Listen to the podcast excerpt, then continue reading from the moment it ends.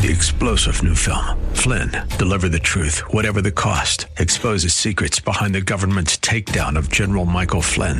Flynn knew what the intel world had been up to. He ordered the first audit of the use of contractors. This set off alarm bells. He told the truth. He was the most dangerous person for Donald Trump to hire. They had to get rid of Flynn.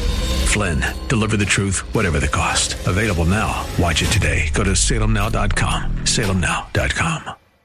The views and opinions expressed by Rob Black and his guests are not necessarily those of KDOW or its management owners or advertisers and should not be construed as legal tax or investment advice. Always consult with the appropriate advisor before making any investment or financial planning decision.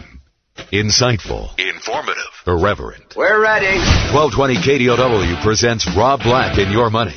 Your source for breaking news, market updates, and successful investment strategies for the 21st century. Sounds like a great program. Getting you to retirement in today's market. So let's get on with the show. Taxes, family finance, insurance, the economy, technology, media, and entertainment. Rob is talking about it with you at 800 516 1220. So call in, we'll chat and uh, have some fun. Now to start your day with the latest news and market commentary. Here's Rob Black on the Bay Area's business leader, 1220 KDOW.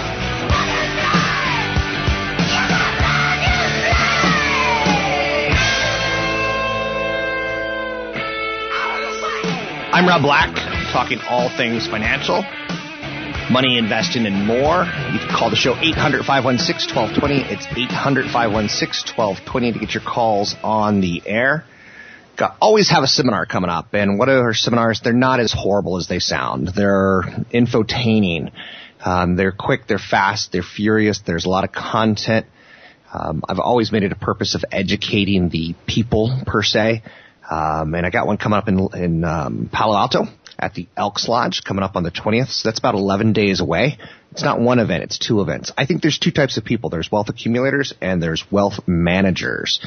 Wealth accumulators are people who are under 50 years old and who are still trying to figure out how much money do I need to retire? How much have I saved? How do I save?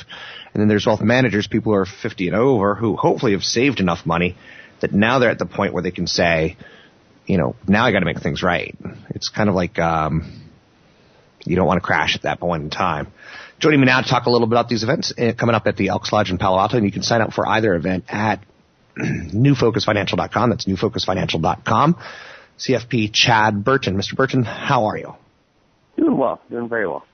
And people can get in for free if they're radio listeners by using the code radio25, radio25 at newfocusfinancial.com. Now, recently, Chad, Warren Buffett compared stocks, specifically the S&P 500, because that's a big broad index, to bonds.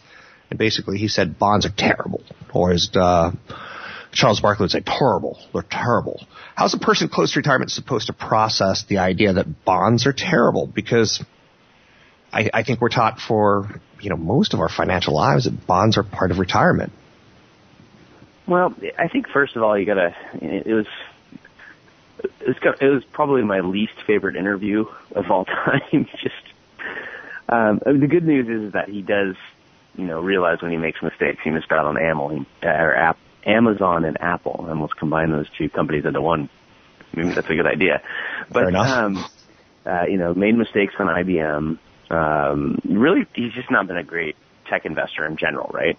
And he'll be the first Right. one to admit that. Right. right. Um, he was specifically talking about the 30-year bond, though. I mean, he's done a lot of bond deals in the past.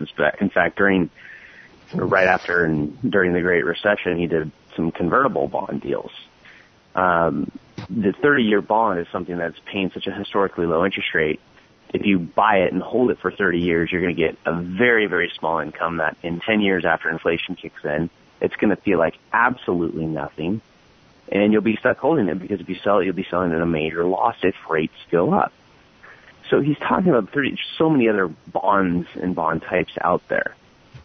Um, and I think he was more addressing, say, the 30, 40, maybe 50 year old that's got, you know, 15, 20 years to retirement versus a retiree. So that's the first thing to kind of look at the context of what he was saying. Um, and he's also a guy, Rob, that, you know, if he buys a company that he really believes in and, and it drops 20, 30, 40, 50%, he doesn't really care too much. He'll buy more if he believes that the cash flow is good. Um, they can have the ability to either grow revenues or cut costs and increase earnings. So they'll just buy more.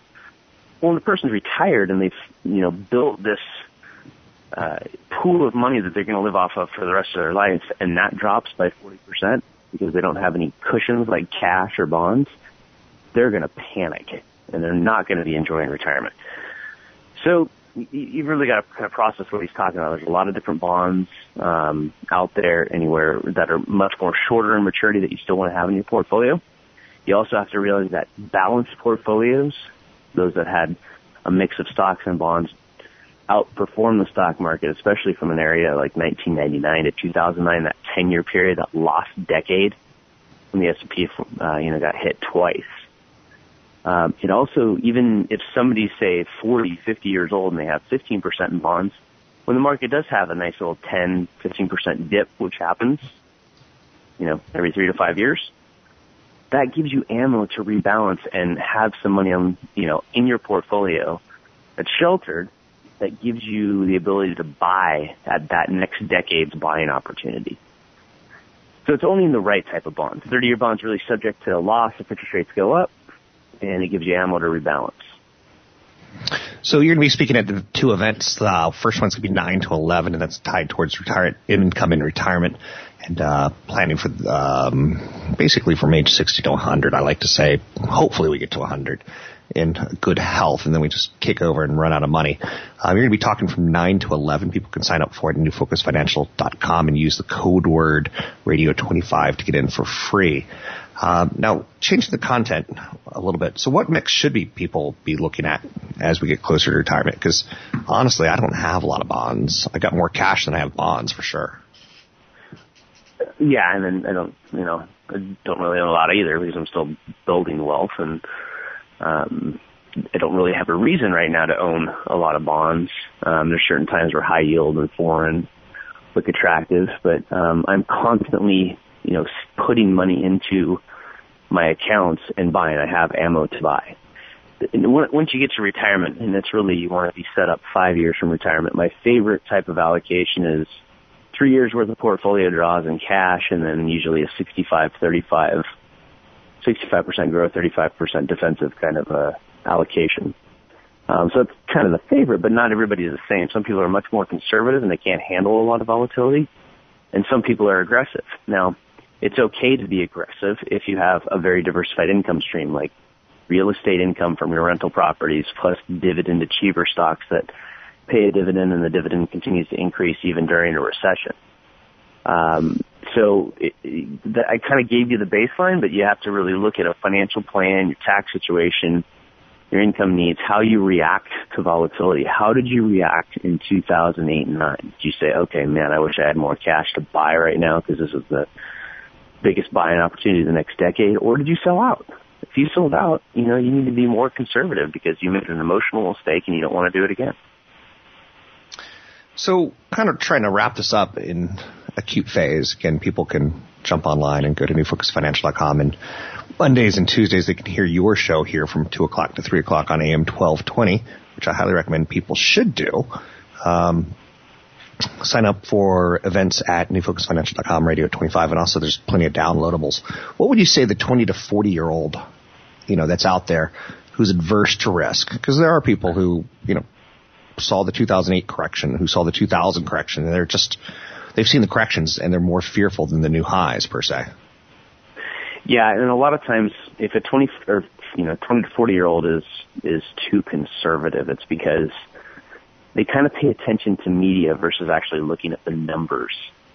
And you can even simply take the S&P 500 and just break it down. Look at a 20-year, year-over-year return of the S&P 500 and learn how to embrace volatility. Very rarely does it earn, you know, 10 or 11% like it's averaged over the last 100 years. It's usually much higher seconds. or much lower. Yep. Um, so keep investing in stocks and also invest in your ability to earn more money. The more money you earn, the more aggressive you can be. Sounds good. It's CFP Chad Burton. You can hear him today at 2 o'clock. You can see him live in person at the Elks Lodge in Palo Alto from 9 o'clock to 11 o'clock on the 20th. To get in, we still have seats for that one. You can sign up at newfocusfinancial.com. Use the password radio25 to get in free. Listen to him later today at 2 o'clock here on AM 1220 KDOW. But bullet holes,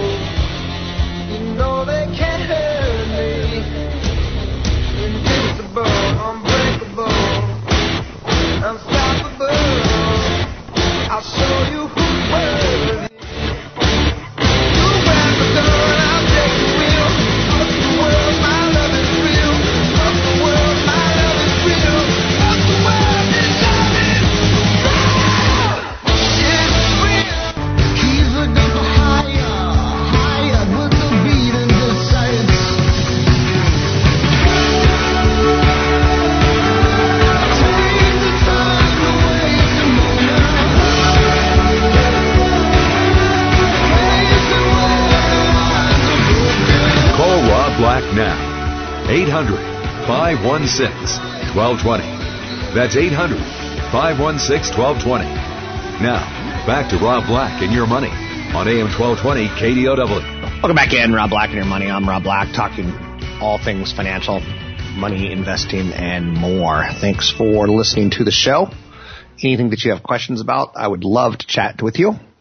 Don't be shy. 800-516-1220 to get your calls on the air. It's 800-516-1220 to get your calls on the air. Anything that you want to talk about, we can talk about. We could start with the overall market. We could talk about your 401k, uh, for sure. um, I saw a headline today, a man arrested in Phoenix in serial killings.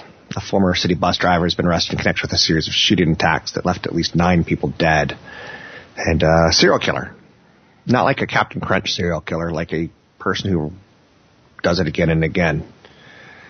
It's a little upsetting when you see things like that. You look at it probably as a social and like, oh, the poor families. I look at it as a financial and go, oh, could you imagine a dad being shot and he was the primary source of income for a family of two or three? Um, things happen. So I want you to have the proper levels of insurance for obvious reasons. Um, because things happen, you know. Uh, once you hit the age of 40, you start having friends that randomly, probably one, one every two or three years, dies randomly. Like, oh, I didn't know Phil had a bad heart. So insurance is there to protect you from randomness. Um, how many miles do you drive a year? Probably about 12,000. How many miles in 10 years? 120,000. And it's going to be one day when you go to the market and it's going to be a two mile drive and bam, you're going to be fidgeting with your phone. You're going to be disciplining your kid. You're going to be changing the radio station. You're going to take your eyes off the light. You know that light is always green. It's not green. Holy mackerel, smack. So that's why you have car insurance. You know that you're going to drive 119,999 miles fine, but there's going to be one accident every 10 years. Something like that. They say the average person gets into two major accidents in their life, right? So hopefully you've already been in one or two. And you're starting to put the potential of them behind you. Wall Street's trading higher today. Um, it's kind of got a little bit of its groove back that we started the year off with. Stocks poised, uh, you know, and they took reaction to Emmanuel Macron's victory in the French presidential election. Um, and there's a little bit of a, a carryover. The, the volatility is so incredibly low right now. People are apathetic. And there was a song that I once knew when I was in college that was kind of never really even hit an independent label. It was like a, you know, a college band. And the song was Happy and Apathy. And right now we're at the lowest level since 1993. People are just apathetic. Stocks are better than bonds. Stocks are how I'm going to retire. Ooh, that Apple looks pretty good. And, you know, I'm going to say I'm almost fully invested. I've got more cash now than I've had in a while. But with that said, trees don't grow to the sky, and I'm realistic about that. The risk for downside is increasing every single day. Historically, the market's pull for due for a pullback. Um, now, since Donald Trump has been elected, the market's risen 14%. That's pretty amazing. That's a great run. We've seen a little bit of signs of weakness, um, along with full employment. The full employment kind of rock scissors papers beats the weakness in autos. Housing to me feels unaffordable for most Americans.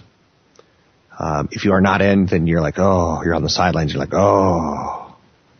Since Donald Trump's election in November, the market's up 14%. First quarter earnings were pretty positive, so that gives us a chance to say, let's, let's give it a little bit more time to run. Valeant Pharmaceuticals is up 16% today. They posted its first profit in six quarters. Endo International, Office Depot, and Marriott also had better than expected reported earnings. So those are all stories that are tied towards today's success. 800-516-1220 to get your calls in the air. Let's talk about some of the other types of insurance out there. You're not likely to die until you're 73 or 76 year old. Roughly, depending on if you're an older person now or if you're a younger person, those numbers are going to go higher. So why do you buy life insurance if you're not likely to die? Well, because some people have bad tickers. They're born that way. As uh, uh, Lady Gaga would say, she was born that way. Um, a lot going on there. A lot going on in that sentence. Uh, t- other types of insurance, car insurance, right? In case you've in that one mile out of 120,000 that you look down and you hurt someone's car, you don't really want to dip into your emergency fund to replace a $20,000 Audi. Your, your insurance company will do that. And that's why you go with insurance. For the record, I use Geico or USAA for my insurance. My father was in the military and he didn't leave much of a legacy for me. Um, he was a pretty hardcore alcoholic, which I seem to fit nicely into that model. Um, but even more importantly, uh, there was not a lot of money for my mom and what's there? Well, he left her a nice pension, to be fair, the military pension. Uh, which is also one of the thing, cra- crazy things about the U.S. Uh, my dad was in the military for 30 years, and my mom's been in retirement now for 25, um, earning basically 60, 65 percent of his pay that he had when he was retired, you know, retired. So, I think that's worthy of note. Um, not worthy to get upset about, but you know, that's a messed up system. My dad has been getting paid, or my mom is getting paid for my dad's work from you know, 25 plus years ago. Um, and pensions, you know, how what's that look like? That means, you know, I, I'm not going to say my mom's on welfare because that's not quite right when you're talking about pensions. But to me, what that means is, uh, you know, you are a taxpayer and you're paying my mom to live in retirement. 800-516-1220 to get your calls on the air. 800-516-1220 to get your calls on the air. Anything you want to talk about, we can talk about. Apple's getting pressured right now to make a deal. So U- UBS, because they have so much cash, UBS is a big research house, and they're reminding Apple and Wall Street of Steve Jobs' words: "Companies forget what it means to make great products. Companies forget what it means to make great products." And whether you're talking about insurance, life insurance in case you die early, that's a great product, or your phone, where you can go on vacation with a friend and you could use AirDrop and Bluetooth each other pretty fast and furious. And that's a great product. You can share photos from, you know, phone to phone in less than a minute. Yeah. Uh, so Apple's got a lot of cash and will they return it to the shareholders and or not is a big question. And analyst Steve Milunovich thinks Apple should keep its focus on the customer and not make a big acquisition like Disney or Netflix to please shareholders. Uh, Netflix and Apple seems like a no-brainer. Disney and Apple seems like a no-brainer because one has content and one's got the greatest device on the planet to consume content. So, Steve Jobs' words, companies forget what it means to make great products. And that's pretty powerful. Um, that's, again, life insurance or your phone. Look at everything you consume in your life. Look at all your investments. Do you own shares of Nike or do you own shares of Under Armour? Under Armour doesn't make very good athletic shoes. But they make good athletic apparel. But the money's in the shoes. You can find me online at Rob Black Show, Rob Black Show. Don't forget to always have an event coming up. Anytime there is an event coming up, you can go to my website, Rob Black Show, use the radio code radio25 for radio listeners to get in for free. Don't sign up for both events. Um, it's inappropriate because you're either a wealth accumulator or a wealth manager. The wealth management's in the morning, the wealth accumulator's in the afternoon. Sign up at robblackshow.com.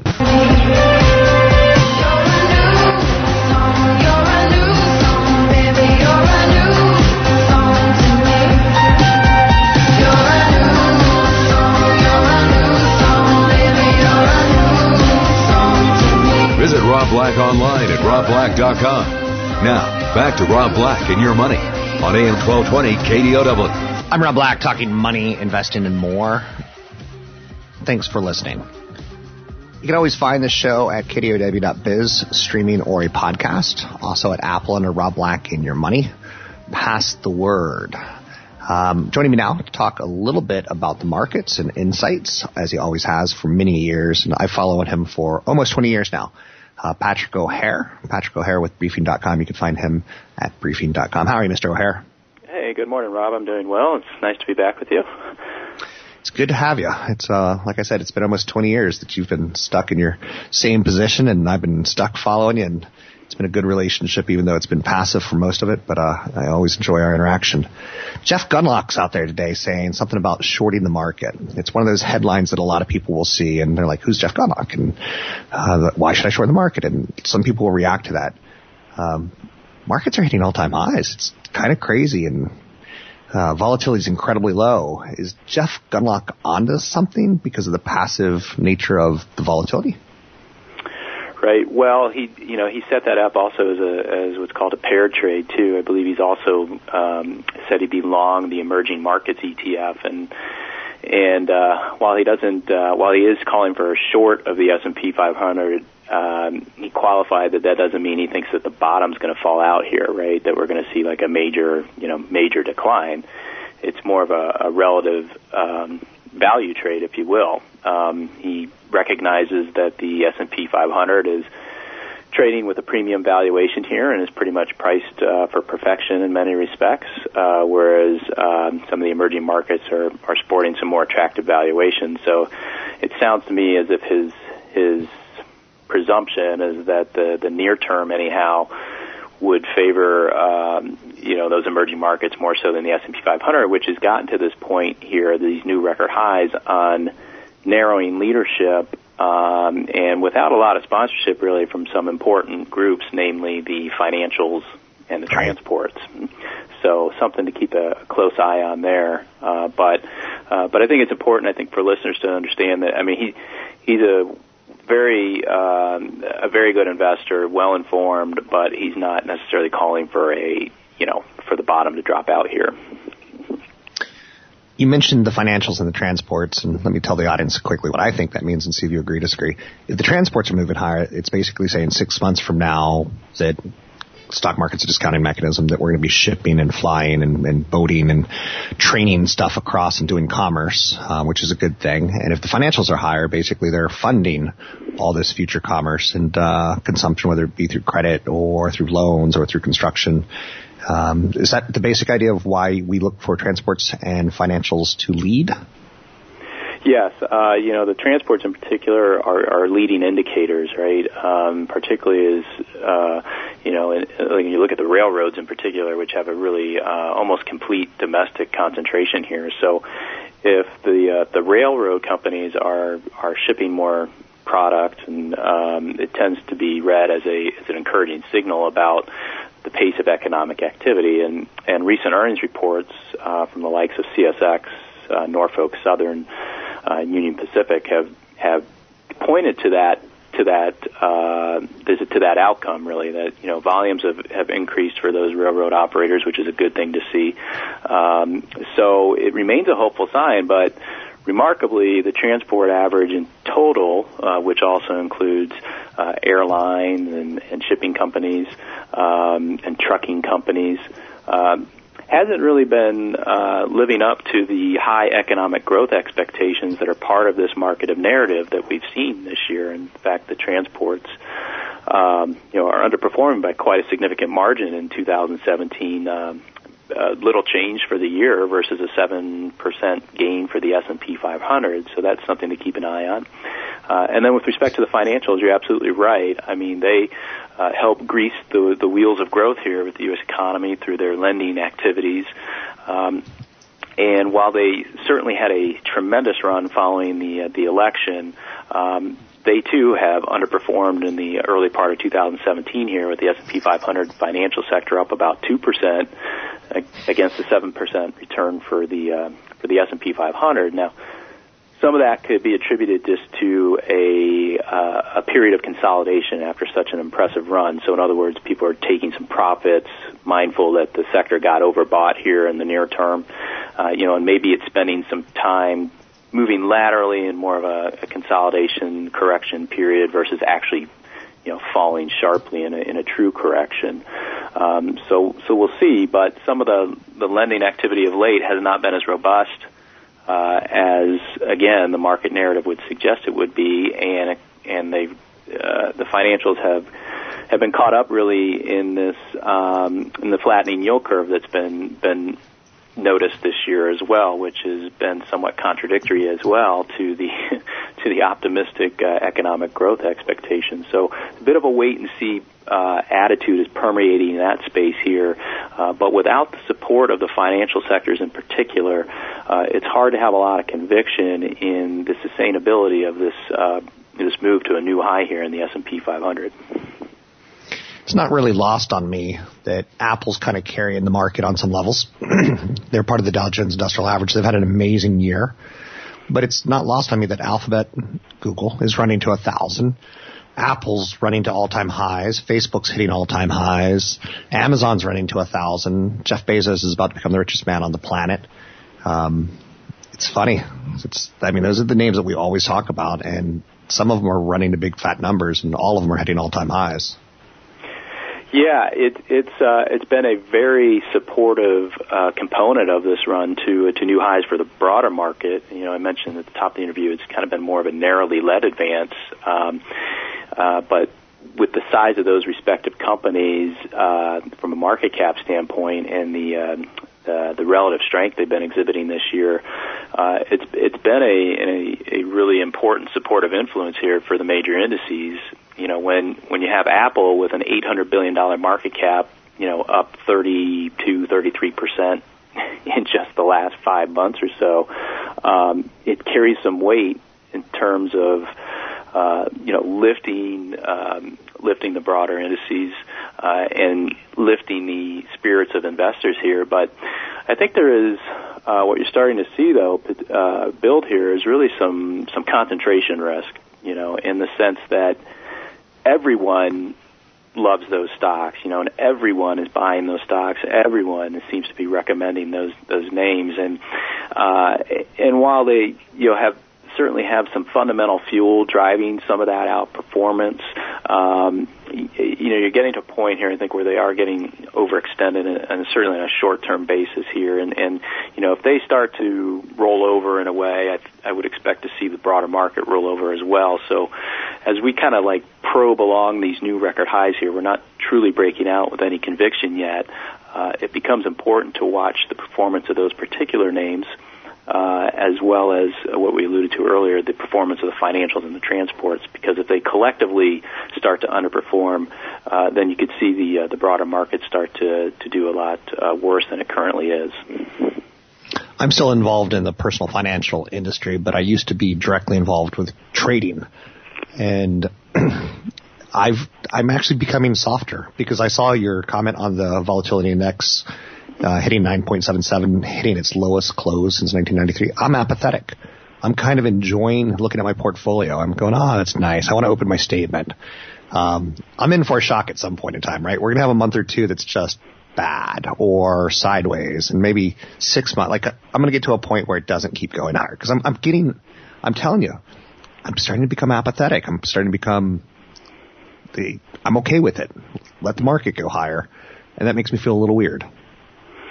It's understandable, Rob. Um, you know, when you've you've had a market that just is exhibiting really no volatility, no no signs of, of fear really that anything extremely bad is going to happen, it does make you a little uneasy just knowing that you saw uh, the VIX index as well um, run at very low levels leading up to uh, kind of the 2007 top as well. Now, the, the fact that the VIX index is at such level, low levels as it is doesn't necessarily mean that you know something really bad is going to happen right away. I mean that can stay at a very low level for an extended period of time, and it has without there being any real upset in the market. But it's important, I think, for for investors to you know assess uh, their respective portfolios and whether they're comfortable with uh, with the risk here that could come with uh, with some type of upset in the market. Because what the VIX index also suggests is that a lot of people are offsides in terms of their positioning here, that they're not expecting bad things to happen, and so if something turns to force things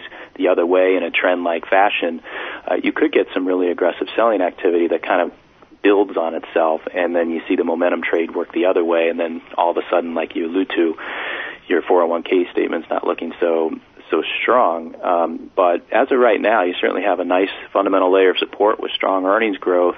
Uh, you have the market continuing to embrace the prospect of tax reform happening before uh, the end of the year or early next year, uh, and it's not seeing any real signs of um, uh, notable risk here on the near horizon. Um, I think that's a little bit um, too complacent, knowing that. Uh, you know, the geopolitical scene certainly is very unstable still, and, and what's going on in China here is starting to grab people's attention in terms of their financial markets. So, so something to be on alert for, but uh, it's never, I don't think, good to be apathetic about uh, the market. I think you need to be in, uh, interested in what's going on and, and kind of have your radar up. So, uh, and right now, this is probably a good period to, to have one's radar up. Thanks very much. As always, good insight. People can find out more about Patrick O'Hare and briefing.com. It's a resource that I've used for almost 20 years. That's coming up in about a year. I'll be able to say 20 years. Uh, great resource, briefing.com. Great insight from Patrick O'Hare. There's a lot of content there that goes beyond just market commentary. There's a lot of stock specific stuff. There's a lot of analyst research and much, much more.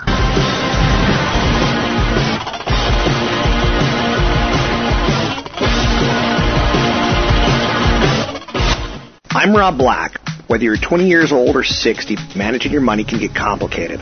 So set aside Saturday, May 20th and get ready to learn some strategies that can help you build wealth, invest confidently, retire better, and pass on your estate while minimizing taxes. That's May 20th at the Palo Alto Elks Lodge. We have two seminars lined up. The morning event runs from 9 to 11 with a focus on retirement income and estate planning. If you're nearing retirement, this one's for you. We'll explain how to transition your portfolio from the accumulation phase to the income phase, which accounts to draw from first, how to protect your estate from long-term care costs, and much, much more. Our afternoon seminar is all about investing for your first million.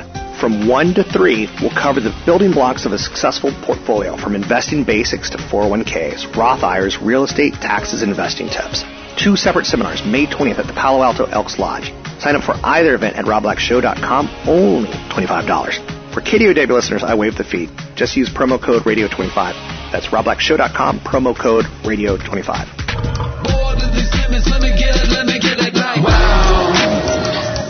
It's like right now. It's like wow. It's like right, right now. It's like wow. Call Rob Black now. 800 516 1220. That's 800 516 1220. Now, back to Rob Black and your money on AM 1220 KDOW.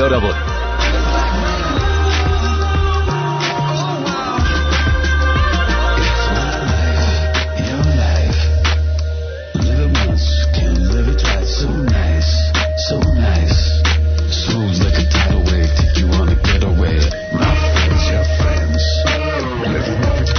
Live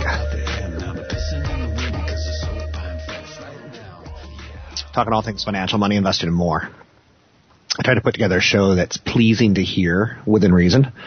Maybe sometimes the music you'll like, sometimes you'll like the content that I throw out. Um, there's a high profile venture capitalist, um, head of social capital. He thinks the electric car maker Tesla will could be worth hundreds of billions of dollars in the next decade. Tesla's market cap right now is about $50 billion. So Apple could buy them with 20% of their cash. And truly, we spend more time in our cars than we should. Although there is a trend where millennials don't feel the urge or the need to own a car. They'll share someone's car. Ride sharing. Um, but this CEO is basically saying, you know, there's so many reservations for the Model 3 basically $16 billion in sales. It's an incredibly intensive endeavor. Tesla's been famously burning through billions of dollars of cash. Um, the company is almost uncopyable on a lot of levels. Amazing thing right now is the analog of comparing Tesla to Apple. Apple with the iPhone was revolutionary.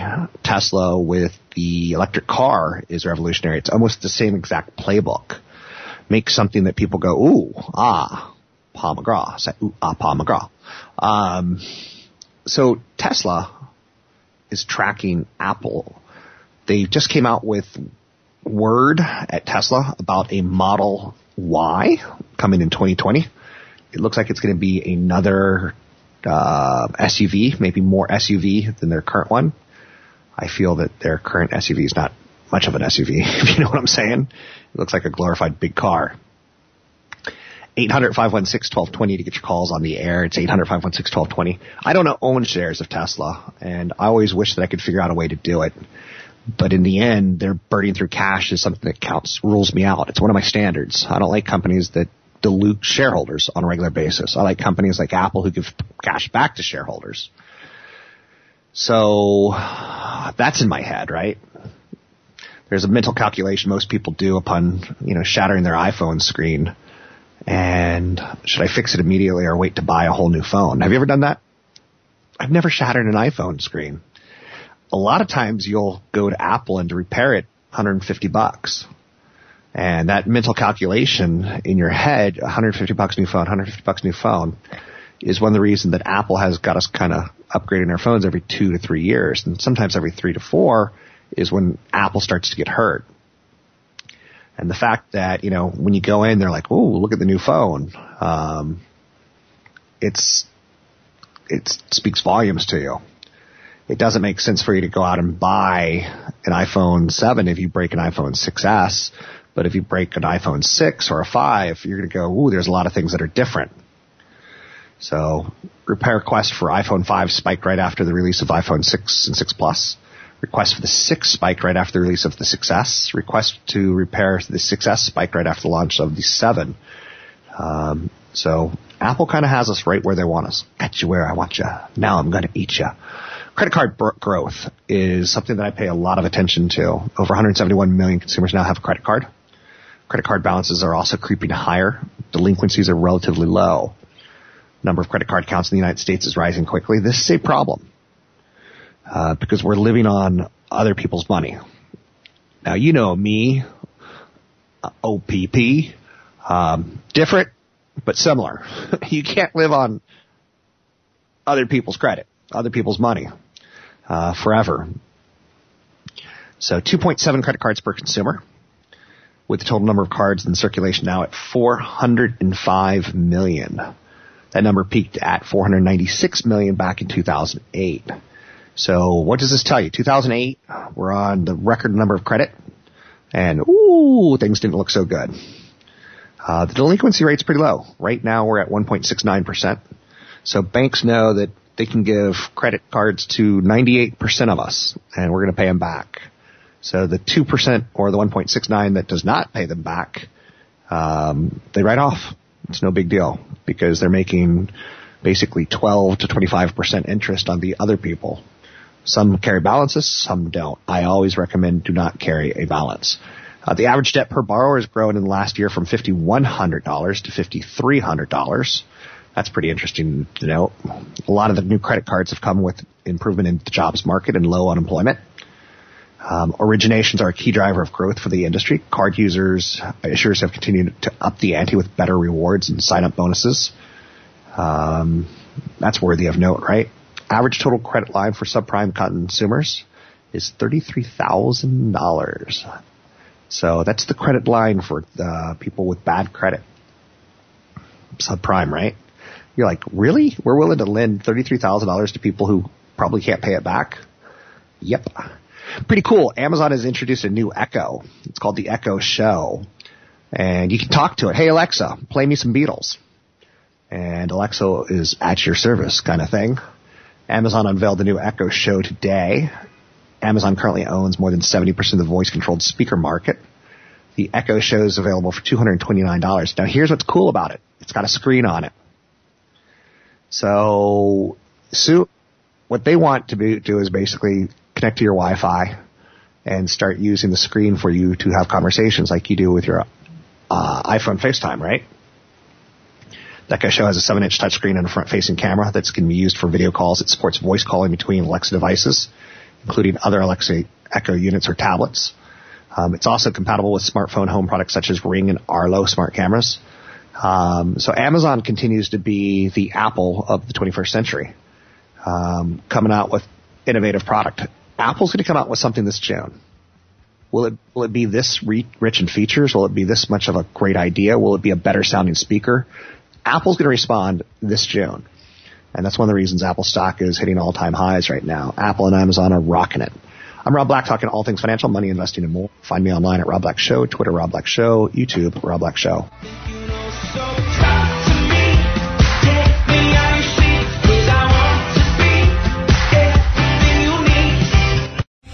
Three star general Michael J. Flynn, head of the Pentagon Intelligence Agency, knew all the government's dirty secrets. He was one of the most respected generals in the military. Flynn knew what the intel world had been up to. He understood its funding. He ordered the first audit of the use of contractors. This set off alarm bells. The explosive new documentary, Flynn, Deliver the Truth, Whatever the Cost, and covers the facts behind this scandal. Flynn told the truth. He was the most dangerous person for Donald Trump to hire. I find out the worst enemy that I'm going to face in my life is right here in America. They took my assessment and they wanted me to change it. And I was like, I'm not changing it. They had to get rid of Flynn. With in depth interviews, archival footage, and never before seen personal records of the man behind the headlines. I just felt like I was drowning. Flynn, deliver the truth, whatever the cost. Available now. Watch it today. Go to salemnow.com. Salemnow.com.